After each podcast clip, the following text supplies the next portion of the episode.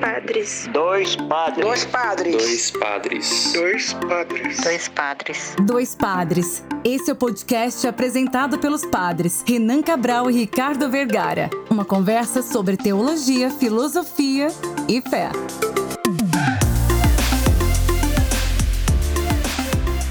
Olá, ouvintes! Está começando mais um episódio do podcast Dois Padres. Eu sou o Padre Ricardo. E eu sou o Padre Renan e hoje nós vamos conversar sobre as nossas experiências de viagem. É, um pouco de algumas delas, né? Da pouco da que a gente viveu e daquilo que a gente comeu, sobretudo. Sobretudo. Vem aqui saborear com a gente. Não deixa de seguir a gente no Instagram, né? Aqui no início do nosso episódio a gente convida vocês a entrarem no nosso arroba Dois Padres Podcast. Curta, comenta, compartilha, manda para seus amigos, nos ajuda a crescer desses números do nosso post, das curtidas, para que o Instagram reconheça que a gente está aí presente e consiga distribuir melhor os nossos posts do Instagram, lá nos stories ou também nos feed, no feed, como a gente posta toda semana, né? E entra também no link do nosso apoia-se.se barra dois padres podcast com 10 ou com 30 reais. Contribua com o nosso projeto, nos ajude a manter de pé aqui a nossa missão no podcast de evangelizar, de ajudar vocês, de ajudar cada um de nós a crescer nesse meio de comunicação, mas também nesse coletivo de conversa e de contagem de histórias, como nós vamos fazer hoje.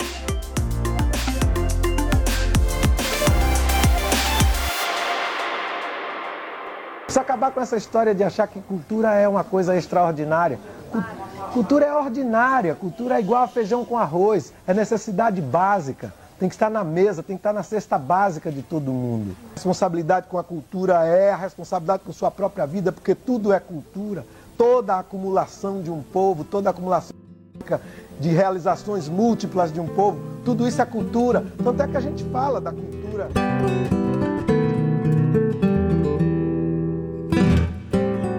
Eu, eu tava aqui pensando, na verdade lembrando, né? Que tem uma comida que é muito. que, que, que aparece muito no rodízio de japonês, né? Rodízio de comida japonesa, que é o ceviche, ou ceviche, que não sei porquê é, aparece, porque é uma comida peruana, né? Ceviche, que é feito com é, pedaço de peixe branco, com cebola roxa, é, limão, pimenta, Pimenta. ou ou o que eles chamam de leite de tigre, né? Que é um, um preparo com, com limão, com Alguns, vinagre, alguns vão dizer que o leite. peixe. Alguns vão dizer que esse leite de tigre aí é o, o, o que fica daquele caldo depois. Alguns dizem também. É, eu já ouvi gente falar isso, eu já ouvi gente que faz que prepara ele antes, mas Isso. enfim, é um caldo que vai leite e tal, e ele fica esbranquiçado e tal. Uhum. Mas é engraçado que ele fica, que ele aparece nas comidas japonesas, né? Porque não é japonês, é peruano. Você, você já morou no, no Peru, né? Em missão, né? Na verdade, Noviciado. uma fase do seu, da sua formação, você tem que estar fora, né? Independente de onde você entrou, você tem que ficar um tempo fora, é isso? É isso. Mas, ó, você falou do prato do ceviche, mas eu falo assim: é, eu poderia gastar, sei lá, uma semana falando de cada uma das coisas que, que para mim foram super marcantes, assim, da, da, da minha permanência no Peru, que foi um ano. Mas Não, uma delas é é, a que eu culinária. Uma delas é a culinária. É isso que eu ia falar. Aproveitar é, é, que você é, morou lá, né? E perguntar como é que foi, assim, um pouco da sua experiência, além da missão, claro, além de estar com o povo e tudo mais, a parte da formação, mas é, dessas coisas, né? Primeiro, sobre o próprio ceviche, mas também de como que é, assim, morar fora, ficar esse tempo Sim. Ó, a num primeira, país diferente. A primeira das dificuldades, eu acho que é sempre legal a gente partir da dificuldade, porque a gente vê o nosso caminho de superando essas dificuldades. É, foi a língua. Aprender a língua. Porque antes de eu entrar no seminário, eu fiz curso de espanhol porque eu ganhei uma bolsa na Wizard e fiz o curso de espanhol, né? E gosto de estudar espanhol. Gosto de ler, gosto de ouvir música. É, é- essa área, né? Esse mundo, vamos chamar esse mundo latino aí, de ouvir música em espanhol. Ponto. Mas nada daquilo que a gente aprende a falar, né? Estudei, o meu professor era um professor muito capaz, ele era um uruguaio, assim, então o espanhol era castelhano, que ele ensinava tudo. Quando eu entrei pro seminário, nem tinha é, pensamento nenhum de quando eu iria poder fazer uma viagem internacional, que seria essa de viver um ano, o período do noviciado no Peru. Final da filosofia, vieram as propostas, aceitei e fui fazer a segunda parte da formação, que é o noviciado, que é um período mais particular e foi direcionado ao Peru. Saí de casa com aquele imenso medo, porque eu falei assim: caramba, eu, eu conheço espanhol, né? Mas não é que é, é, um espanhol de leitura, de música, de uma frase assim pronta, mas fui, né? Então, assim, eles avisaram aqui a comunidade com um mês antes de eu sair. Então, nesse um mês, eu corri com passaporte, não precisa de visto, porque é, é Mercosul, então é só importante que depois de três meses, no ambiente mesmo, você faça o reconhecimento de, de residência para poder passar mais de três meses sem estar ilegal no país, né? Então, foi esse o trâmite que eu fiz. Mas a primeira, as primeiras dificuldades foi, foram, né? Essa, as dificuldades da, da língua. É, é muito bonito você ver as pessoas falando na sua língua, né? Na, o espanhol espanhol, por exemplo, castelhano lá no Peru, e que você procure entender, mas não é todas as coisas que dá para entender, todas as frases, né? Só que assim, a dinâmica de entrar na, né, a dinâmica de entrar nessa vida de aprender a língua é mais, mais legal e mais interessante, né? E aí eu tinha um companheiro de turma, né? O Fábio morava comigo lá e a gente falava assim, ó, ele me cutucava, você que já estudou espanhol, o que que ele tá falando? Eu falei assim, eu estudei, mas eu não preciso saber o que, que ele tá falando, né? Vamos aprendendo. E o que eu tinha de, de aula no, no Peru era aula de Peru, de, de espanhol, é, conduzida por um padre italiano. Então, ele, ele ensinava italiano e espanhol ao mesmo tempo. Eu te digo uma coisa: hoje, na comunidade, assim, eu, eu sei falar e me virar muito bem com espanhol. Qualquer padre que venha da minha casa aqui do Peru, ou eu que encontre algum espanhol, alguém que fale a, a língua espanhola, aqui na, em Itaquá, a gente tem muito, muitos peruanos, muitos bolivianos na paróquia, assim, né? No ambiente. Então, é, quando eu encontro com alguém que fale, que tenha dificuldade do, do português, eu até tento enrolar alguma coisa coisa. Ok, mas eu encontro dificuldades hoje, por exemplo, para aprender o italiano. Por quê? Por que, que, eu encontro dificuldades? Porque eu aprendi muito bem o espanhol. Então eu deveria, porque é uma língua latina, aquela coisa toda, saber. Agora, eu sei escrever e sei ler muito bem o italiano, né? Mas falar é, é uma dificuldade muito grande de, de concluir uma frase completa, de um pensamento, né? Mas entendo, compreendo tudo, por causa da fundação que é italiana, ponto. Mas lá no Peru, essa dificuldade da língua era muito interessante porque coisas muito simples assim. Quando eu cheguei lá, tinha dois brasileiros que estavam terminando o noviciado, que era esse período que eu ia começar. E aí a gente estava ouvindo ele contar, né, esses dois rapazes, né, dois irmãos da comunidade contar as histórias. Falou assim, Renan, quando a gente chegou aqui, é, nós éramos muita novidade, né? E aí vocês vão perceber isso também, que vocês agora são as novas novidades, né? As novas pessoas que chegaram aqui. Falei, ó, ok. Aí ele falou assim, ó, quando eu cheguei aqui, é, o padre falou assim, ó, todo mundo vai lá na sala tal que nós vamos entregar hoje escovas Aí ele, tá bom, vamos entregar escovas. Então fui lá. Aí falei, que bom, eu, não, eu, nem sei se a minha escova de dente tá tão boa. Foi buscar a escova, né? Ele falou assim, aí fui buscar a escova. Daqui a pouco o padre tá sai entregando na mão de cada um uma vassoura. aí ele falou assim, mas isso aqui não é escova? Escova não. Pra... Aí ele ficou apontando pra boca, né? E pros dentes. Ah, não, você tá falando de cepilho. Ah, mas o que é cepilho? Ah, cepilho é escova de dente. Não, mas lá no Brasil a gente escova os dentes. Aí, escova? Com, com a escova os dentes, mas a escova é pro chão, pro piso, né? Aí ela, como é, tão simples uma palavra, escova, e para nós é escovar os dentes, escovar o cabelo, escovar alguma coisa, e para eles é totalmente outra coisa, né? Que é escovar, limpar, varrer o chão. E eu vi, eu vi muitas coisas dessas assim, né? É, uma coisa, uma história muito, muito engraçada é que tem do lado da nossa casa umas irmãs chamada Nossa Senhora de Copacabana para nós que somos brasileiros, é Copacabana, Rio de Janeiro, aquela coisa toda, né? E aí eu falei o quê, né? Um dia, eu falei, nossa, as irmãs de Copacabana, então elas são as cariocas, né? Daí não eu vi que. não faz nenhum. Assim, eu falei, pra zoar, eu falei, ah, lá no Rio de Janeiro tem uma cidade, né? É, é, o pessoal que nasce no Rio, em Copacabana, são os cariocas, não sei o quê. Aí elas olhavam com a cara feia assim para mim. Eu falei, mas gente, será que eu falei alguma coisa estranha? Né? O Fábio ria e eu ria junto, a gente não entendia nada. Pronto. Daqui a pouco alguém falou assim: então aqui as cariocas são as galinhas.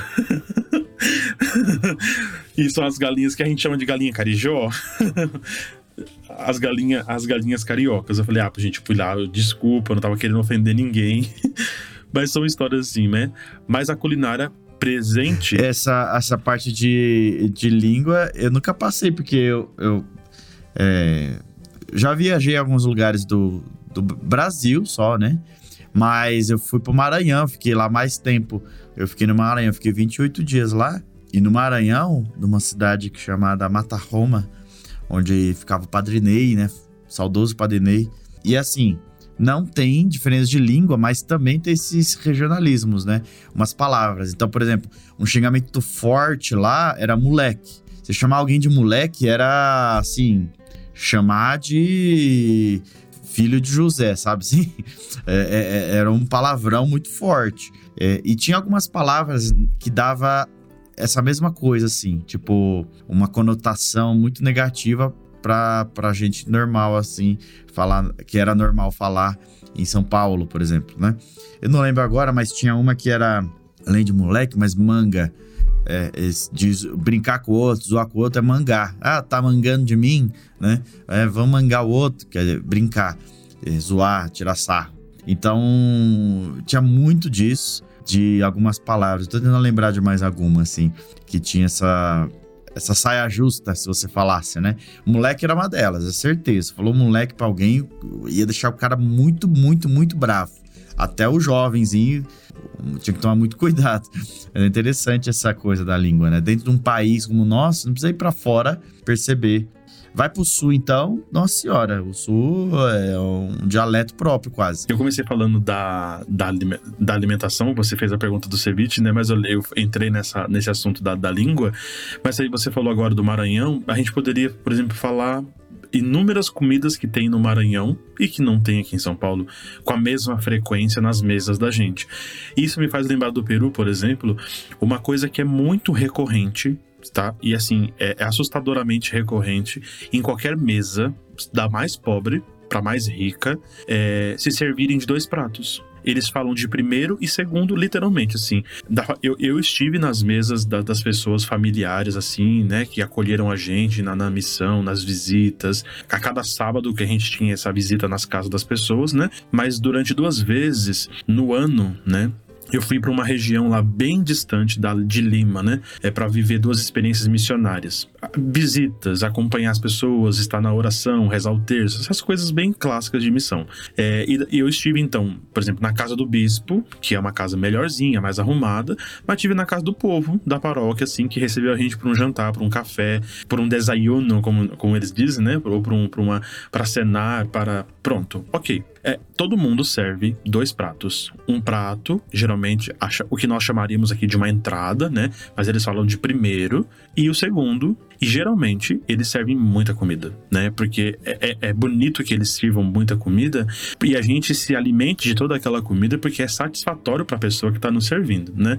Mas eu falo assim, obviamente essas são as experiências da missão, mas em casa mesmo, todos os dias eram dois pratos no almoço e dois pratos no jantar.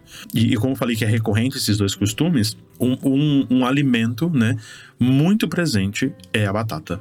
Como pro peruano, batata faz parte da vida, né? Logo depois que eu voltei do Peru, que eu comecei teologia, várias coisas da vida, tudo, não sei o que, eu fui estudando, assistindo muito programa de, de, de, de culinária, Masterchef, vários outros assim. E a, culin a culinária peruana é reconhecidíssima no mundo inteiro por causa da batata. A diversidade de batata que eles têm. E de fato, e não é só a, a diversidade de, de tipos de batata, mas a variedade de preparos com batata. Tudo eles têm batata. E assim, é algo que é muito gostoso para a comida peruana e espalhado pelo mundo inteiro. Reconhecidos por isso. Você falou do ceviche, né?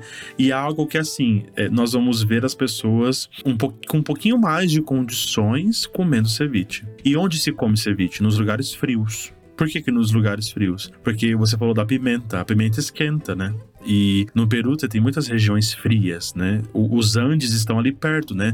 Está no Chile, está no Peru e vai até o Equador, né? Os Andes. Essa região mais desértica e ao mesmo tempo montanhosa, de neve, todas essas coisas estão muito presentes.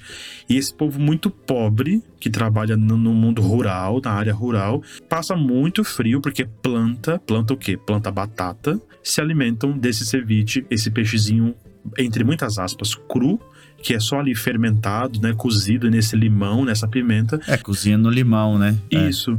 Nossa, e era muito interessante, porque é saborosíssimo. Ainda que seja muito apimentado, aquela pimenta não é aquela pimenta insuportável que você fala que você não consegue comer, sabe? Esse, esse caldo que você falou, né? Esse, esse leite de tigre que você come, ele realmente ele adormece a boca, né? Mas esse adormecer da boca é saborosíssimo, é muito bom, né? Essa coisa da batata me recorda muito, que eu, era uma coisa que eu zoava muito na mesa. Falava, gente, de novo batata, não aguento mais, eu vou sair daqui uma batata. né? Mas era muito, muito interessante de ver que para eles, assim, o nosso arroz e feijão. Lá no Maranhão, a gente foi para fazer missão e a cada dois dias a gente mudava de povoado. Então, povoado é como uma cidade, né?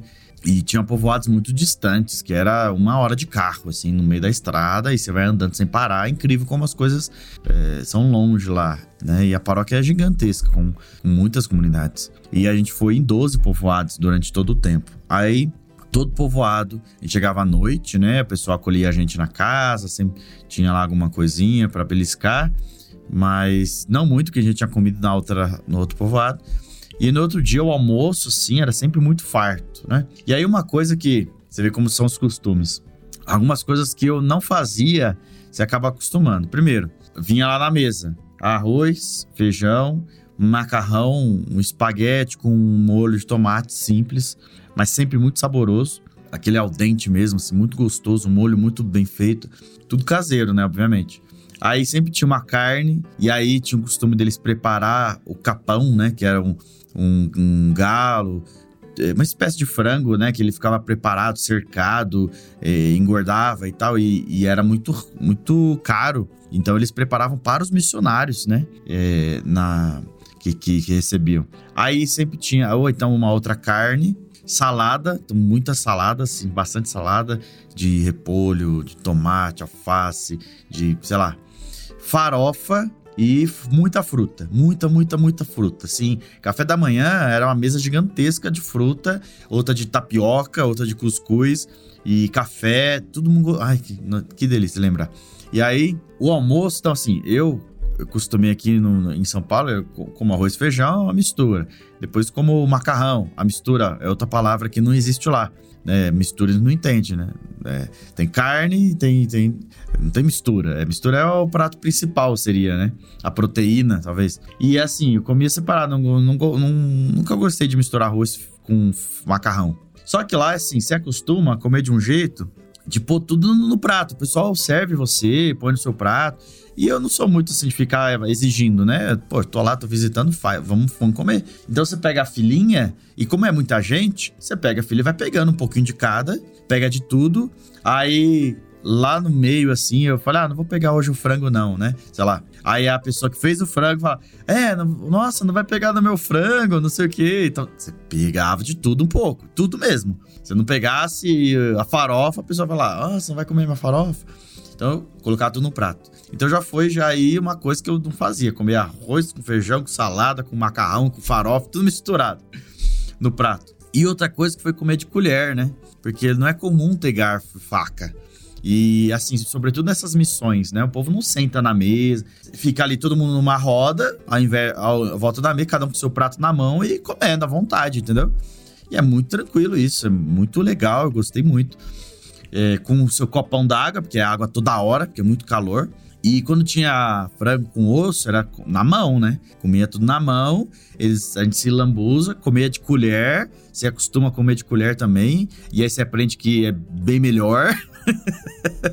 Nossa, é muito mais fácil comer de colher tal. Come as coisas que tem que cortar na mão, acabou, põe o pratinho ali, que sempre tem o pessoal que lavava, e lava a mão. Eles tinham o costume de lavar a mão toda hora. E aí tinha lá um lugar que você lavava a mão com sabonete, tudo, lava a boca e água para baixo. E tomando água.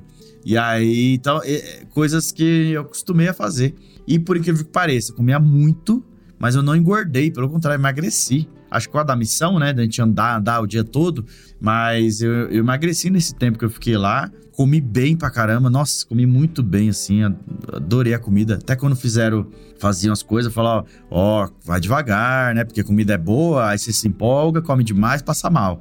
E aí a gente teve a experiência de uma turma que foi antes de nós, que passou mal. E a gente falou, não, vamos maneirar. Então era muito gostoso. Nossa, vamos comer mais? Não, vamos maneirar. Então, é, mas ainda assim é comida muito boa, um tempero muito. Tudo natural, né? Não tem nada feito, pronto assim, nada industrializado. Porco, tinha muito porco também, galinha. Olha que delícia, foi uma experiência maravilhosa. E aí essas coisas, né? O jeito de falar é diferente, o jeito de pronunciar algumas palavras, as gírias, a comida, o jeito de comer mesmo, de celebrar. Meu, cada refeição era uma festa. Era incrível. É, saudade, viu? Que lugar bom é, de, de, de, de viajar, de conhecer, né? Eu acho que muito das viagens e das coisas que a gente faz, de morar fora, de ir para outros lugares, tem que ter isso, sabe? Tem que ter isso de você conhecer as pessoas, né? Sim, deixa eu te fazer uma pergunta. Eu falo isso porque o Maranhão é um dos estados do Nordeste, né? Ainda que seja um, já um dos últimos lá, muito bem lá para cima, né? É, mas é um costume, e eu falo isso porque eu convivo numa comunidade com um número bastante grande de, de nordestinos, né? É, eu tenho um de Alagoas e os outros do Sergipe, né? Agora sim, uma coisa que é muito presente para eles aqui, fulano, frita um ovo ali pra gente comer? Padre, mas eu posso fritar o, o ovo com manteiga? Eu sim, pode fritar com manteiga. Ah, não, porque eu vejo vocês sempre fazendo tudo muito com óleo. E aí eu lembro das duas vezes que eu fui pro Sergipe que realmente a comida na casa de qualquer pessoa, ela tem muito gosto de manteiga a, o ovo, você vai comer na casa de alguém, tá comendo um ovo frito, com pão, com cuscuz, com alguma coisa, aquele ovo tem muito gosto de manteiga, né? E eu lembro uma coisa que é muito recorrente dos, dos, dos mercadinhos e dos mercados grandes também, é, do, dos estados ali do Nordeste, né? De que existe aquela manteiga mesmo, aquela manteiga da terra, aquela manteiga do, do, do rural mesmo, não a margarina, né? Vegetal, mas a manteiga mesmo muito presente. E aqui eles sentem essa falta. Quando a gente fala de. Gente, o que mais vocês sentem falta de casa, né? Além do cuscuz, porque eu não quero que vocês respondam o cuscuz, que eu sei que vocês já sentem falta de comer sempre, né? Não, padre, o que a gente sente muita falta é a presença da manteiga na, no, na, no preparo das coisas, né? Vai fritar uma carne, frita, coloca manteiga e só no finalzinho, quando eles falam que vão já assar a carne na frigideira, não fritar, se coloca um pouco de óleo para ela ficar bem tostadinha, né? Então, eu lembro, eu, perguntei isso, se você sentia esse sabor mais amanteigado das coisas mesmo, assim. Seja os pratos salgados mesmo. Eu viu? não lembro, eu não lembro muito, assim. Eu sei que era muito bem temperado, porque tinha muita erva, muito mato, né? Os matinhos naturais. De fato, não tinha tanto óleo, você não via mesmo. Não sei se era mais caro, se eles aproveitavam aí banha também. Não, não sei dizer. E também não fiquei muito vendo, né, ninguém cozinhar, porque a gente já chegava da missão, já ia pro almoço, né? E já tava pronto. E cada um trazia um pouco de casa e tal. O que eu lembrei dessa fartura, dessa coisa de comer arroz, feijão e macarrão, e com. Sabe quando você come. É incrível, um prato de macarrão, que você ia repetir, né, depois. Um prato de macarrão simples. Um espaguete com um molho de tomate. Não aquele molho que fica um monte no prato, sabe? Um molho que incorpora e tá ali no macarrão, sabe? Ele não tá seco, mas também não tá encharcado de molho. É um molho que compõe, que tá ali, grudado no, no macarrão. E, e, que delícia, cara. Como, como é impressionante. Um, um macarrãozinho feito ali era maravilhoso. Sim. E falou, você falou do prato do macarrão servido com arroz, com feijão, com carne no prato. E eu lembro muito disso porque o macarrão geralmente ele não é aquele macarrão que a gente está acostumado a comer com um molho bem líquido no meio do macarrão, assim, né? É, é um macarrão de panela, frito praticamente assim, que vai sendo servido no prato para comer tudo junto. É, no Peru, né, na nossa casa, é, falando de uma casa que passou por um grande período de padres italianos por muito tempo ali na formação. E claro, esses padres italianos trouxeram parte da sua cultura, dos seus costumes, sobretudo o comer o macarrão. Que para o italiano, é...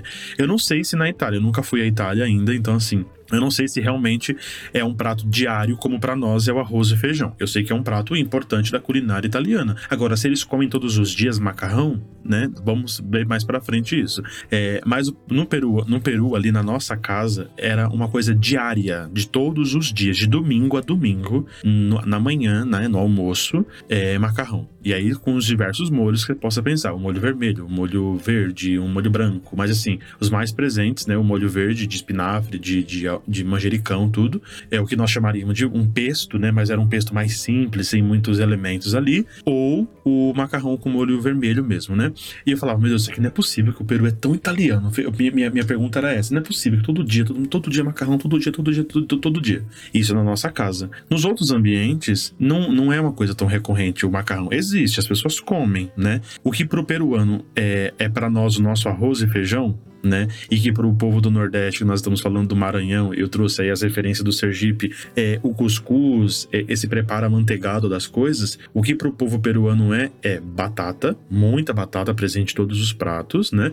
Isso é, é perceptível. Você, pega um, um cardápio peruano, vai ter escrito lá papas, alguma coisa de papas, de batatas, né? Isso é muito presente. E a outra é pimenta. Pimenta é algo muito presente na, na culinária peruana, né? Seja no preparo do, de um prato anim, feito de, de, carne de animal, vaca, frango. É, eles comem o que nós chamamos aqui no Peru, no Brasil, de preá, né? Eles chamam de cui, né? Então eles são animaizinhos lá que criados pelo povo pobre. Então todo mundo come, compra. É, os restaurantes aí renomados que servem a culinária peruana tem o cui sendo preparado, servido e eles geralmente são servidos muito apimentado. Então, essas duas coisas que para mim era inadmissível. Eu falava, não é possível que em casa não tenha tanta essa presença, né? Ainda da batata talvez, né? Da pimenta menos, né? E as senhoras que preparavam a comida lá elas tinham isso. O primeiro, o primeiro tempero para qualquer uma das comidas era muita pimenta, o que nós chamamos aqui de pimenta do reino, né? Pimenta é, batida, né? No, na pedra.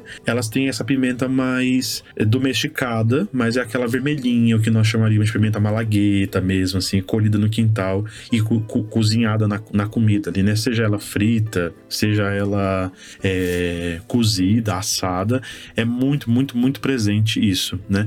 E uma uma coisa que talvez seja de todo trabalhador no mundo inteiro: pessoas que comem a comida fria em casa a gente tinha o privilégio de comer a comida quente, mas eu não via que eles eram tão felizes assim, os formandos na época, né? Porque o povo da rua mesmo, do trabalho, do dia a dia, tem o costume de comer a comida muito fria por causa de marmita, por causa do trabalho, né? E as dificuldades que possam encontrar, talvez, de não conseguirem esquentar em um lugar ou outro, e talvez porque vai gastar tempo ali para esquentar e é, as pessoas têm pressa, né?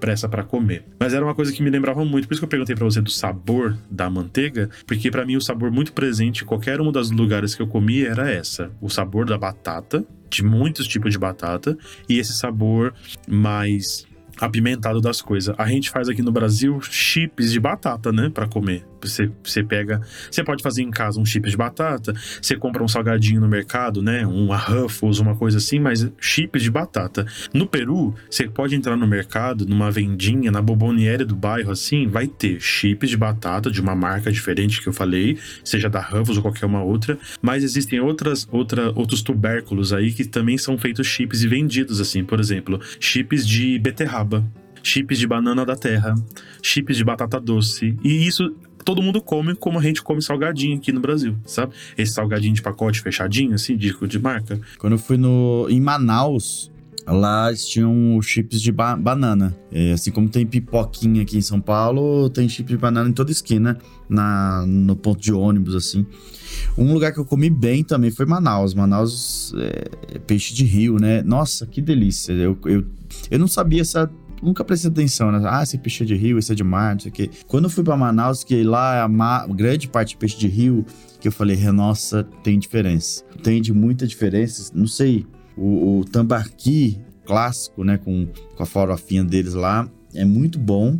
Mas são coisas assim, essa, ver essa diferença cultural como é interessante, né? Dentro de um país, dentro de fora, mas que é importante, né? E tudo isso pra gente perceber que, sei lá, quem somos nós, né? A gente tá certo, tá errado? Não tá, cada um tem uma, uma, uma cultura, um jeito. Uma coisa que eu percebi muito no Maranhão que eu fui, eu me sentia nos livros, sei lá, livros de história de 20, 30 anos atrás, né? Porque você. Eu tava em 2018, mas as coisas que eles faziam lá são coisas que eu já ouvi meus avós fazendo aqui em São Paulo, né? Então, que é casa de, de, de, barro, casa que dificilmente tem uma estrutura de luz, de internet. Tinha bairros que não tinha internet, sabe? Uma casa na vizinhança que tinha internet e emprestava para os outros. De você não ter casas com, com piso tal. Sei lá, de você se banhar no rio, você tomar banho no rio. Tinha comunidades lá, povoados, que não tinha chuveiro, água encanada. Você tinha que ir pro rio tomar banho. É, sei lá, muita criança, muita criança brincando, assim, correndo para cima e pra baixo. Você não vê carro, vê um ou outro, sabe? Você vê galinha solta andando, galinha, porco, tudo com seus filhotinhos caminhando por ali, perto de você, aos arredores. Sei lá, as mulheres que cuidam do coco babaçu, que é o que dá muito lá, que é pega o coco, quebra esse coco, aí tem um jeito certo de quebrar, de bater nele. E elas usam tudo, né? A casca para fazer carvão, aí usa o óleo do coco para cozinhar, né? Usavam muito esse óleo do. Talvez por isso não usavam tanta manteiga. Aí tá aí, ó. Porque usavam muito óleo, o óleo do coco babaçu. Ah, o próprio coco para fazer, aí fazia doce, faz ralado, faz de tudo. E a casca, né? Que elas faziam carvão, lá não era gás, porque o gás é muito caro. Então tinha uns, for, uns fogões é, feito com esse carvão, né? O, o aquecimento. A panela vai em cima de um buraco, né? Aparentemente um buraco feito ali numa pedra ou no cimento, mesmo no material que eles tinham de barro. E aí você embaixo tinha um espaço.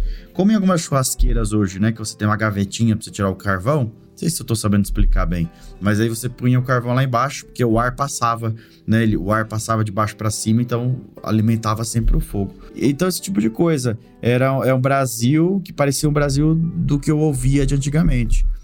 É, então, esse contraste, sabe, de você perceber as diferenças. Acho que viajar é, é muito bom, sabe? Se você tem um dinheirinho guardado, se não tem, guarde, sempre é bom.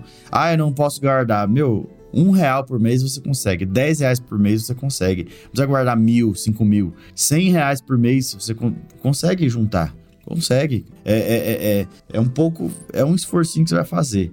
Junta um dinheirinho, porque o tempo vai passar. Ele pode passar você juntando 10 reais por mês ou vai passar você juntando zero, mas vai passar. Se você juntar 10, pelo menos você vai ter um dinheirinho. E aí, ah, eu vou comprar uma coisa ou vou viajar. Eu sempre aconselho viajar, sempre aconselho. E vou dizer que você nunca perde para viajar, mesmo que tenha perrengues, né? Eu ia contar alguns perrengues que eu passei, mas é, inclusive Lembrei de um perrengue clássico que nós chegamos até a gravar num outro podcast aí, né? Que tá em um hiato. Uhum. e perdemos essa gravação, você lembra? Lembro. Perdemos a gravação. Lembro. Uh, do bilhete. Ave Maria, que, e... que história grande. Qualquer dia a gente conta essa história de novo. Pois é. Mas você, mesmo que você tenha perrengues, passe por apertos, chore pra caramba, mas você tem história para contar, você tem experiência de vida, você ah, conhece pessoas, vive coisas diferentes. Sempre tem a, isso ninguém tira. Ninguém tira. Não. Então, acho da, que é, acho que é isso. Você falou dessa coisa da viagem, da troca de, de experiência, de contar as coisas, né? É, eu, te ouvindo falar agora, lembrei de um vídeo que tem viralizado no Twitter e no Instagram do, do Gil, do Gilberto Gil, falando. Ele tá dando uma entrevista e ele tá tão feliz de dar aquela entrevista, só que ao mesmo tempo que você vê o sorriso e o, o sorriso no olhar, não só nos dentes, na boca, né? Uma pessoa que tem uma vontade de falar o que ele tá falando, né? Ele a gente não tem que viver nunca na nossa vida sem cultura. A gente tem que colocar, igual a gente coloca na, na, na, mesa da gente arroz e feijão, a gente tem que colocar arroz, feijão e cultura.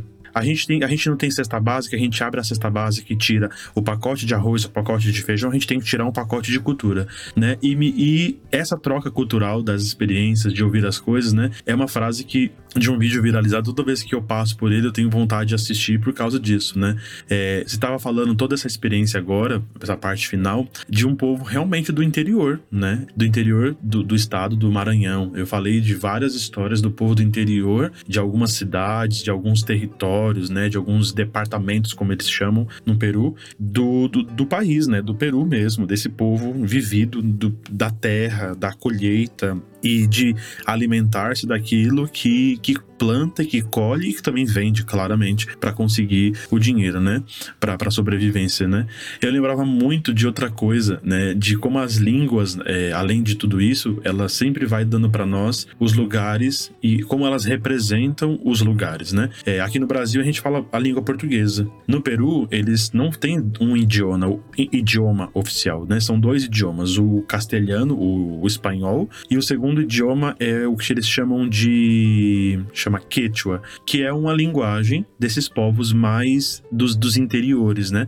O povo da cidade, do centrão da cidade, onde estão realmente a, os, os ricos mesmo, e assim, nossa, a capital do Peru é belíssima, né? Lima é uma coisa assim, São Paulo, de, de beleza, de prédios, de. É uma coisa louca, um trânsito absurdamente louco. Nada, eu nunca vi nada tão bagunçado ao mesmo tempo, tão rápido como a capital, né? Lima. A gente tem o trânsito de São Paulo, conhecido no mundo inteiro como uma megalópole, né? Uma coisa absurda, assim. Mas do Peru é muito desorganizado. E eu lembro que eu tava lá, isso 2014.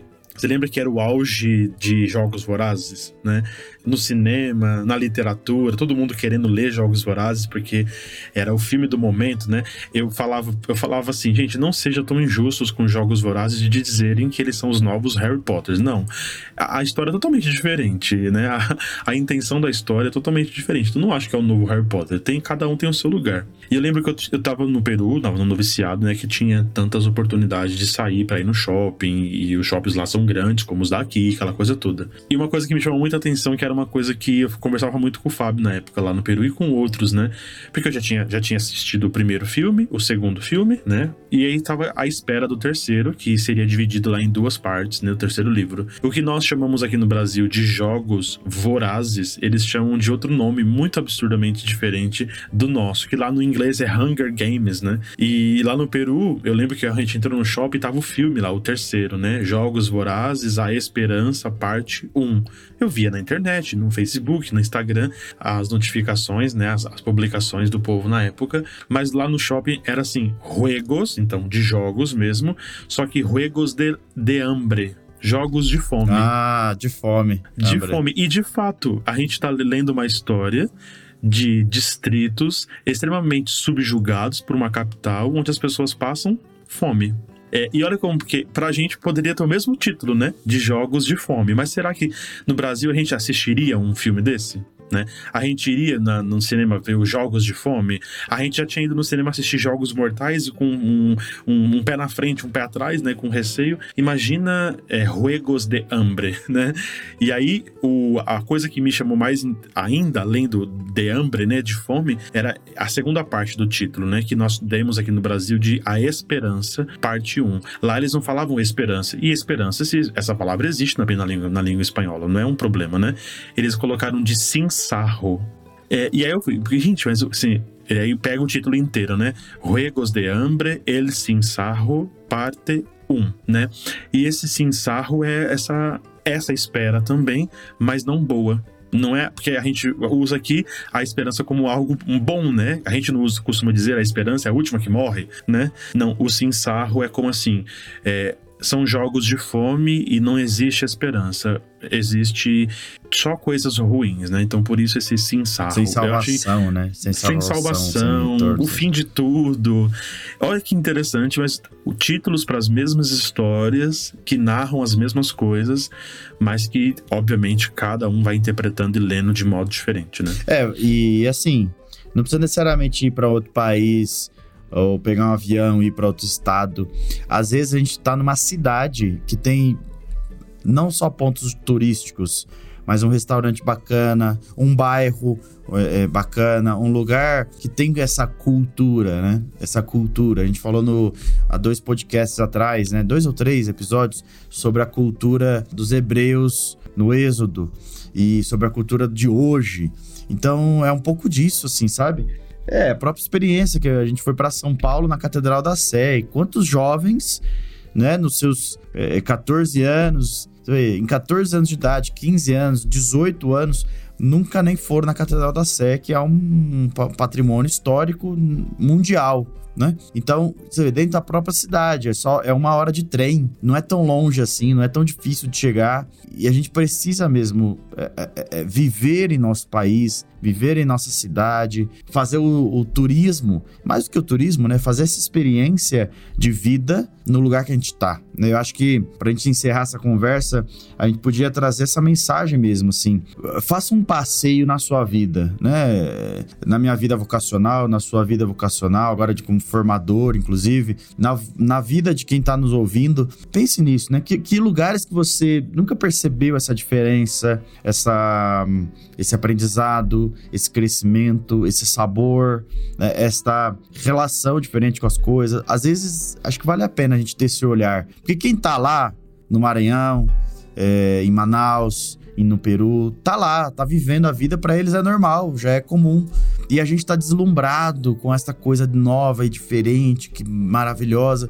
É, e acho que é esse deslumbre que falta em nossa vida, assim, como um todo, né? A gente tá aí já é, recém-celebrado Pentecostes, preparando aí a continuidade, né, desse, desse espírito sobre nós, preparando não, né, vivendo com intensidade isso. Então, acho que a gente precisa renovar sempre esse vislumbre, esse deslumbre, melhor dizendo, de nossa própria vida, das coisas que a gente tem, das pessoas que a gente tem perto de nós. Não, isso é muito verdade. E cada vez mais crescermos na capacidade de entender que a gente é um povo de cultura, né?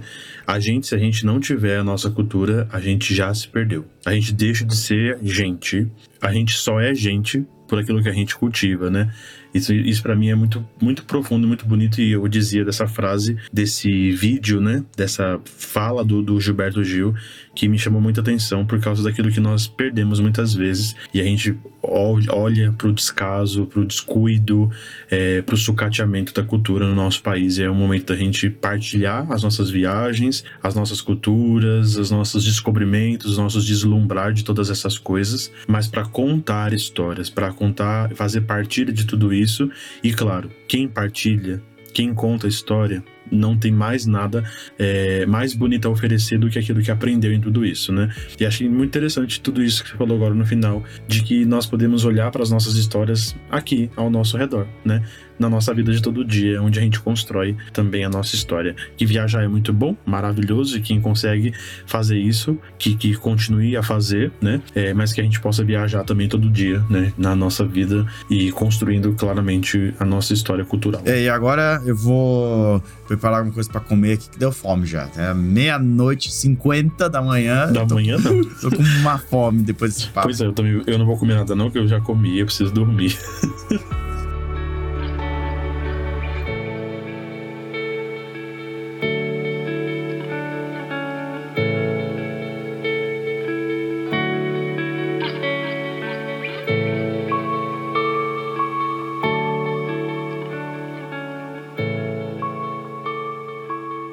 bem, esse foi mais um episódio do podcast Dois Padres. Eu espero que você tenha gostado. Ficha técnica do nosso episódio. É, pauta, produção é, de Padre Ricardo e Padre Renan. A colaboração com a nossa vinheta Fabi Ribeiro. A arte de Paulo McAllister. A edição e sonorização do estúdio é o Gato. E espero que você tenha gostado, tenha se divertido conosco, tenha ficado com bastante vontade e vamos celebrar a nossa vida. Curta a gente nas redes sociais, no Instagram, arroba Dois Padres Podcast. Nosso apoia-se, precisamos muito da sua colaboração, da nossa ajuda. Vá lá em apoia.se barra Dois Padres Podcast, contribua com, com 10 reais, 30 reais, uma micharia, uma pouquinha coisa que vai nos ajudar com certeza. E não esquece de publicar, de compartilhar, de divulgar para todo mundo, comentar no nosso post do episódio, que isso ajuda bastante. Valeu, que Deus abençoe, uma boa semana a todos e até semana que vem. Deus abençoe, até semana que vem.